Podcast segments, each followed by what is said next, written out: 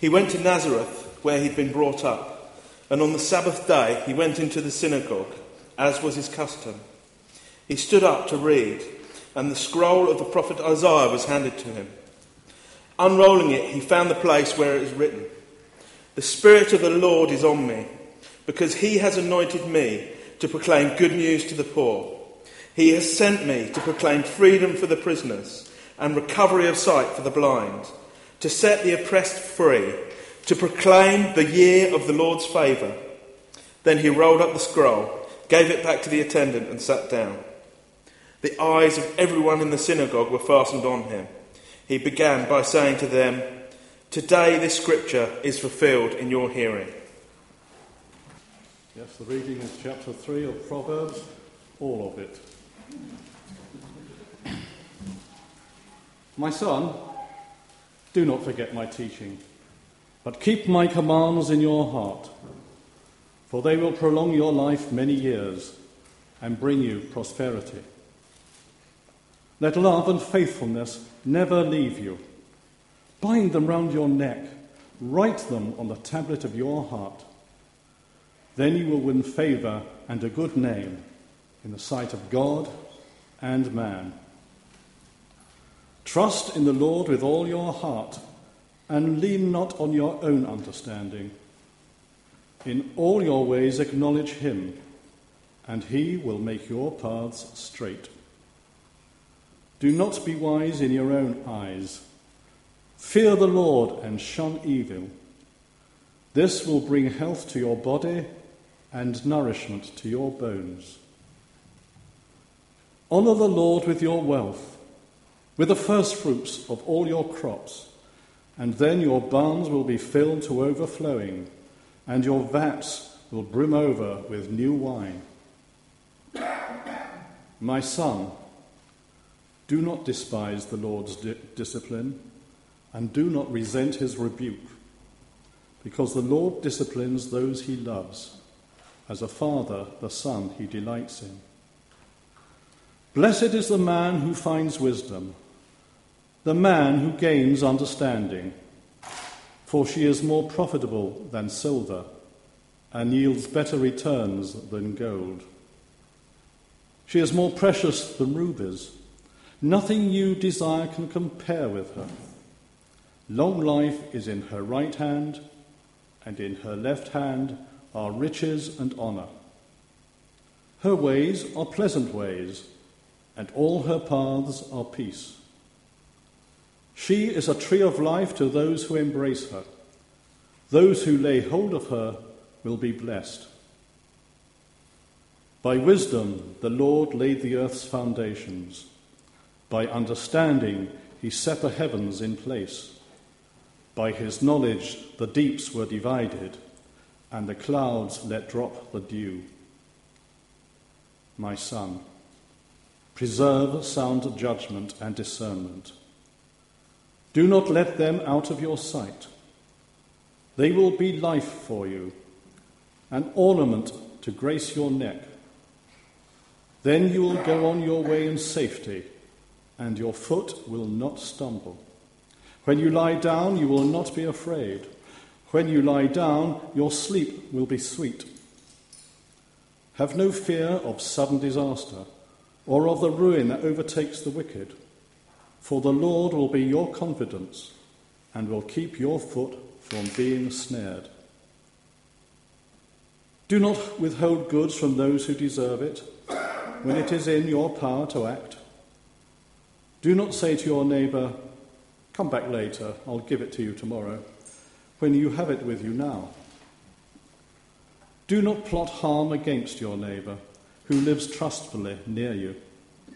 Do not accuse a man for no reason when he has done you no harm.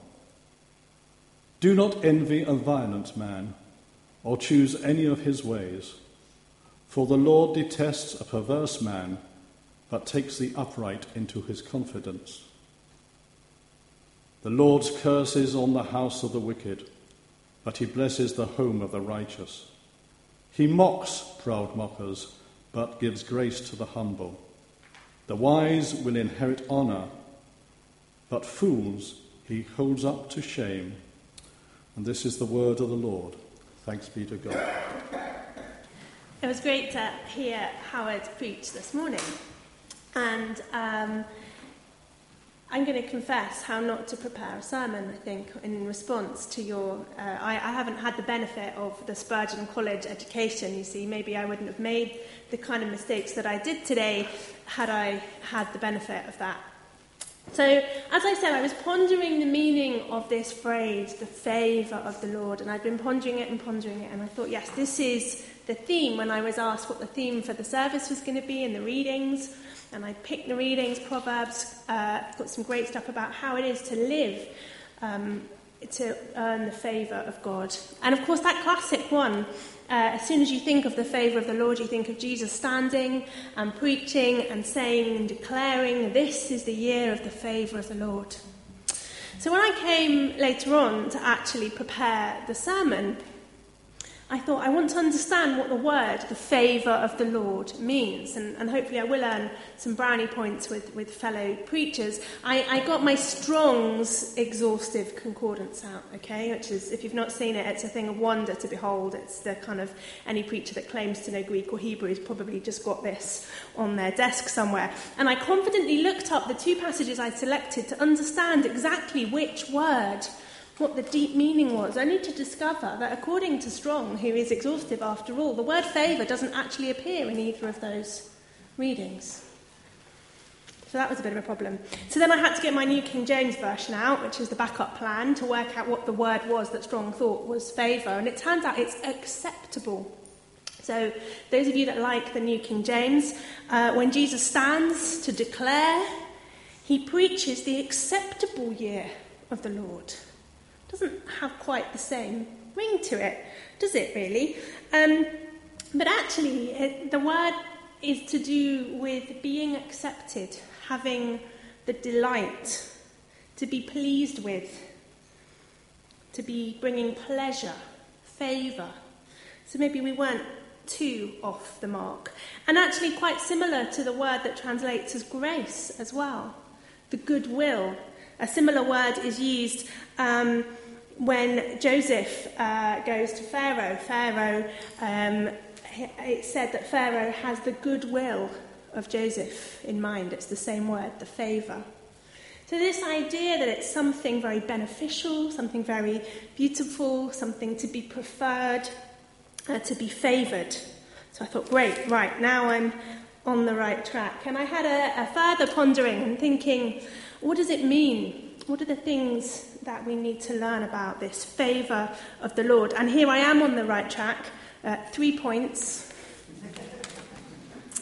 Uh, so I thought about the favour of the Lord, and I thought there's a promise here. There's a promise for us about the favour of the Lord. There's also something really crucial about our identity, what it means to be people that live under the favour of the Lord. And thirdly, I think, and I hope you will agree by the time I conclude, there's a call to action actually in it as messengers uh, for the word of God to go and to proclaim the year of the Lord's favour. So, promise, identity, and action. These are my three points. So, we heard in Proverbs you will win favour and a good name in the sight of God and man. It's a promise. You will win favour in the sight of God. So, this tells us something really important that favour of the Lord is something that is available to us. This idea that God is pleased, that God is happy, that God is um, prefers us, is gracious towards us, shows us favour. It's something that's possible, it's something that's available. And Proverbs gives us guidance about how we should live to receive this favour. Uh, it's quite a big list of things. Um, not, it's not a quiz. I'm not going to ask you to score yourselves out of 10, but here are some clues. You probably picked them up as Terry was reading it. Uh, number one, keep God's commands. That's fairly straightforward, isn't it? Keep all of the commands of the Lord. Trust the Lord. Great. Submit to Him. Fear the Lord. Honour God with your money. Seek God's wisdom. God loves it. We heard preach on that recently about Solomon. God loves it when we ask Him for wisdom. He loves it when we're generous, specifically in this uh, reading, when we're generous to our neighbours, when we willingly give our things to our neighbours when they ask, and we don't delay and we don't put it off. And God says, Live like this, and I'll be pleased with you. Live like this, and I will show you favour. Don't worry, those of you that are struggling a little with this, there's the grace bit coming in a minute. But I think it's important for us to, to think are there things that God has called us to do? Maybe not in that list, but other things that God has called us to do or given to us to do that we've neglected, that we've put aside? Because being obedient to God brings favour. It's a beautiful thing to know you're doing what God wants you to be doing. It's a really good thing to know that this is the place He wants me to be, this is the thing that He's called me to do, this is the person that He wants me to be speaking to, this is the thing He wants me to be saying. Whatever it is, um, however insignificant it might seem, if it's the thing that God has called you to do, then there is a favour that comes from being obedient to that. Isaiah 62, 66, verse 2 says, These are the ones I look on with favour, says God those who are humble and contrite in spirit and tremble at my word. Those who are hungry for God's word, those are humble and contrite in spirit. These are the ones I look on with favour. In 2 Chronicles, we read, The eyes of the Lord run to and fro throughout the whole earth to show himself strong on behalf of those whose heart is perfect towards him. Isn't that great? Your heart is perfect towards the Lord, then his eyes are seeking out people like that. He will show favour to people whose hearts are perfect towards him. Maybe too much for us to achieve on our own, but the good news is we don't have to. So Proverbs tells us that the favour of the Lord is available and that God seeks out those who love him and obey him so they can, he can bless them, he can guide them, and he can protect them. But a couple of caveats, I think, are, are, are due.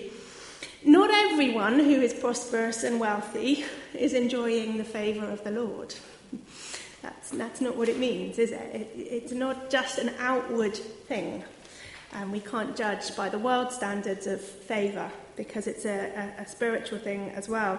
Jeremiah says, Why does the way of the wicked prosper? Why do the faithless live at ease? And sometimes there are people that look like they're living very blessed lives, despite doing many of the things that the writer of Proverbs would counsel them boldly against. Nor does it mean that those whom the Lord favours will never suffer difficulties.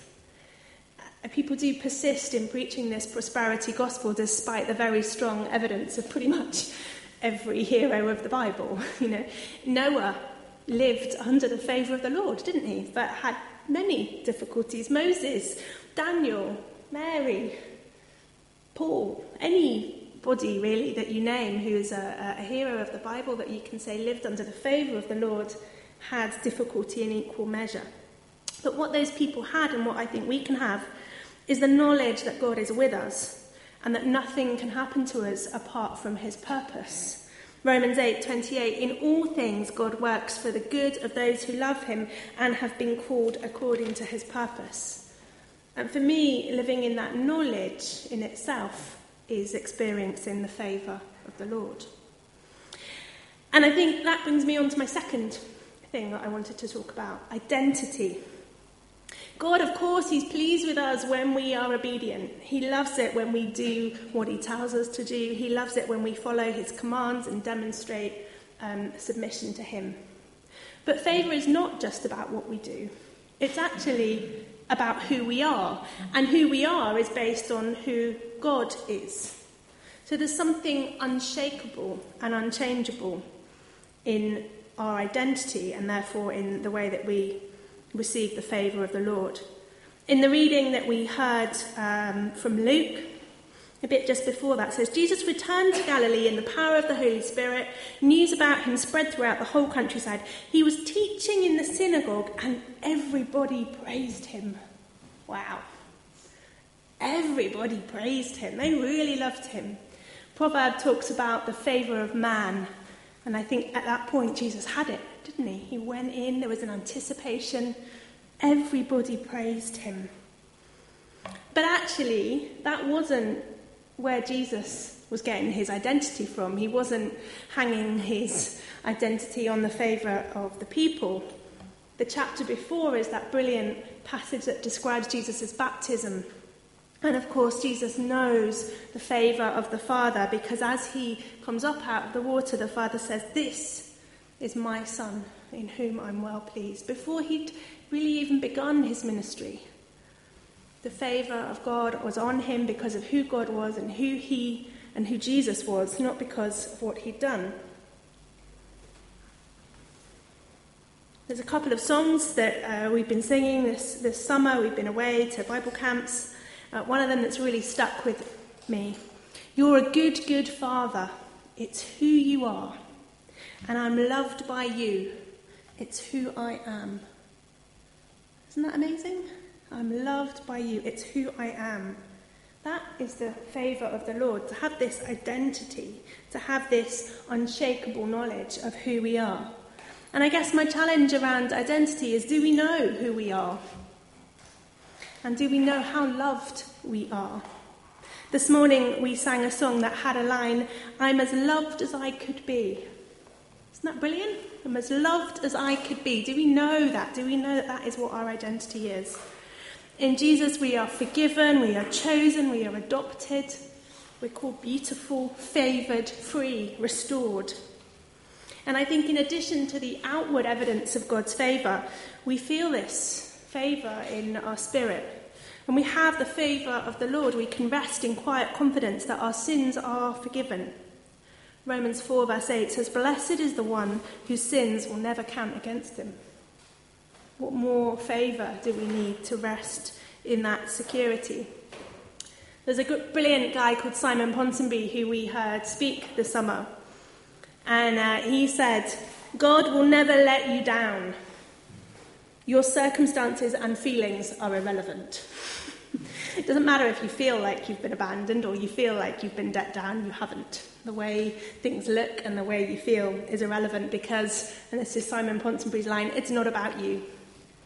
It's about God and it's about who He says you are. And I think there's a relief here that our identity is not about who we are, is it? It's about God and it's about what He says about us. Scripture says, He is my fortress, I can never be shaken. And so we know that the promise is there. We know that God's favour is available. We know that actually it's not about wealth and stuff, that the favour is about this security, this identity. And I think that brings us onto this call for action. I don't think it's too much of a stress, stretch to say that at the moment our nation is facing a bit of an identity crisis. And I think at an individual level as well, we can see that there is a real problem with identity. Couple of uh, news stories to make the point. point, one pretty sad, one a little bit silly. There was a town in Canada, a very, very small town in Canada. I don't know if anyone else has read about it this week. In the past year, more than 100 of their teenagers have attempted suicide. And the youngest one of them is just 11. And uh, this week, the Canadian Prime Minister actually visited to try and figure out what was going on. And the news report said he was told that the kids feel like they've been left alone and they don't matter. There's a hopelessness because people don't know that there's a father who loves them. I had a very powerful conversation a long time ago at university with a friend of mine he had a very broken relationship with her father. She wasn't a Christian, she was living in a house with three Christians. She was kind of blind to our house. You know, she sort of brought the biscuits along to the Alpha course that we had and made the tea in our house for the Alpha course, but she never quite got it. And one time she just cried and she said to me, I just wish that there was somebody instead of my father, another father that just loved me. and I said, well, there is. that um, I don't know where she is or whether she ever got it, but people feel this. They feel this longing. They feel this emptiness. They feel this sense of, I don't feel loved. Nobody loves me. Nobody wants me.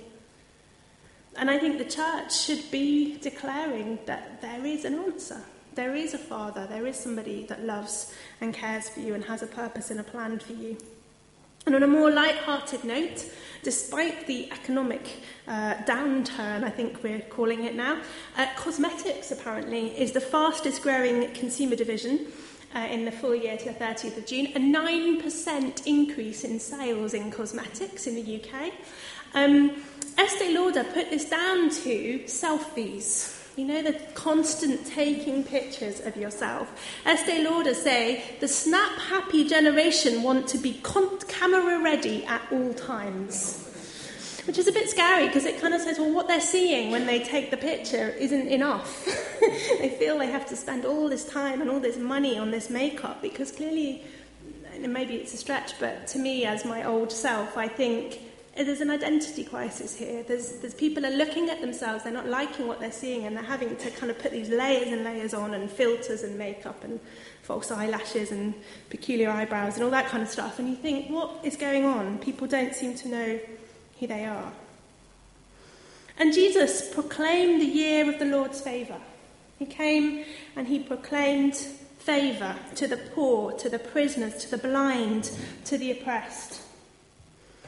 And we know that disciples of a rabbi didn't just learn from their teaching, they imitated what their rabbi did. They looked at what the rabbi did and they imitated the actions. And as disciples of Jesus, we don't just listen to his teaching, we look at what he did. And that was the beginning of his mission. That is what he did. He went and he proclaimed and he demonstrated favour to the poor, to the prisoners, to the blind, to the oppressed. And I think this is our mission too. This is our calling to go, to proclaim favour, to proclaim that there is this thing called the favour of the Lord, that it is available, that fundamentally you are loved, you are cherished, you are chosen, you matter, you have value, you have worth. And proclaim that with all our strength and in the power of the Holy Spirit to the poor, to those bound up, to the blind, to the oppressed. Jesus might have gone to the temple to the acclaim of everybody. but by the time he'd read his passage, by the time he'd finished speaking, we read that the people were furious. They got up, they drove him out of town, and they took him to the brow of a hill in order to throw him off a cliff. They were so offended by what he said. But I love what happens next. It's almost as if to prove that it's not the opinion of man that matters. It doesn't matter that in that instant the crowd have gone from loving him to being furious because the favour of God hasn't changed. To prove that the circumstances are irrelevant, as Simon Ponsonby would say. Lovely understated verse. So he's at the top of a cliff with a mob about to throw him off a cliff because he's offended them so much. And verse 30, he walked through the crowd and went on his way. Brilliant. Favour of the Lord. And the last image I just want to leave you with. Again, something I read in the news this evening, the, uh, yesterday actually, and it made me just think about the favour of the Lord. Did anybody read the amazing story about the uh, zebra finches, I think they were, singing to the chicks? You read that? Okay, for those of you that haven't read it, apparently scientists have proved that there's a special song that the mother bird sings to the chicks while they're still in the egg, if it's going to be hot. Okay? And it basically, in bird, translates as it's going to be hot, guys, you need to be a bit different when you're born. Okay?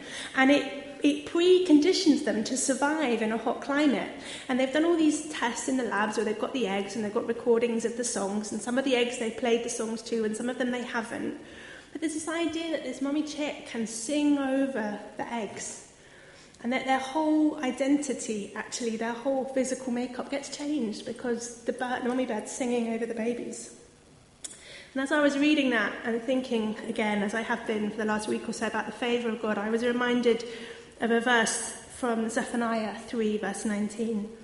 The Lord will take great delight in you.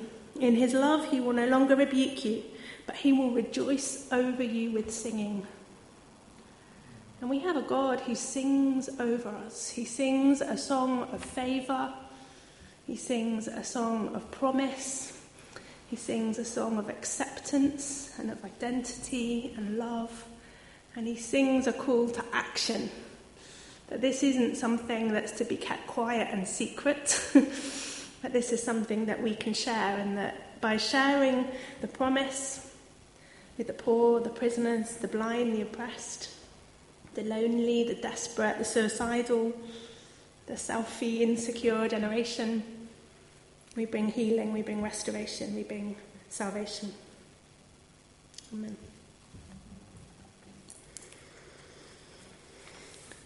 So we sing. You chose the cross. And this has a line because of Jesus' unfailing love, I am forgiven, I am restored. And I pray that as we sing, God would confirm to us just how loved we are, just who we are, and stir in us that call to action to share that with those that we meet this week.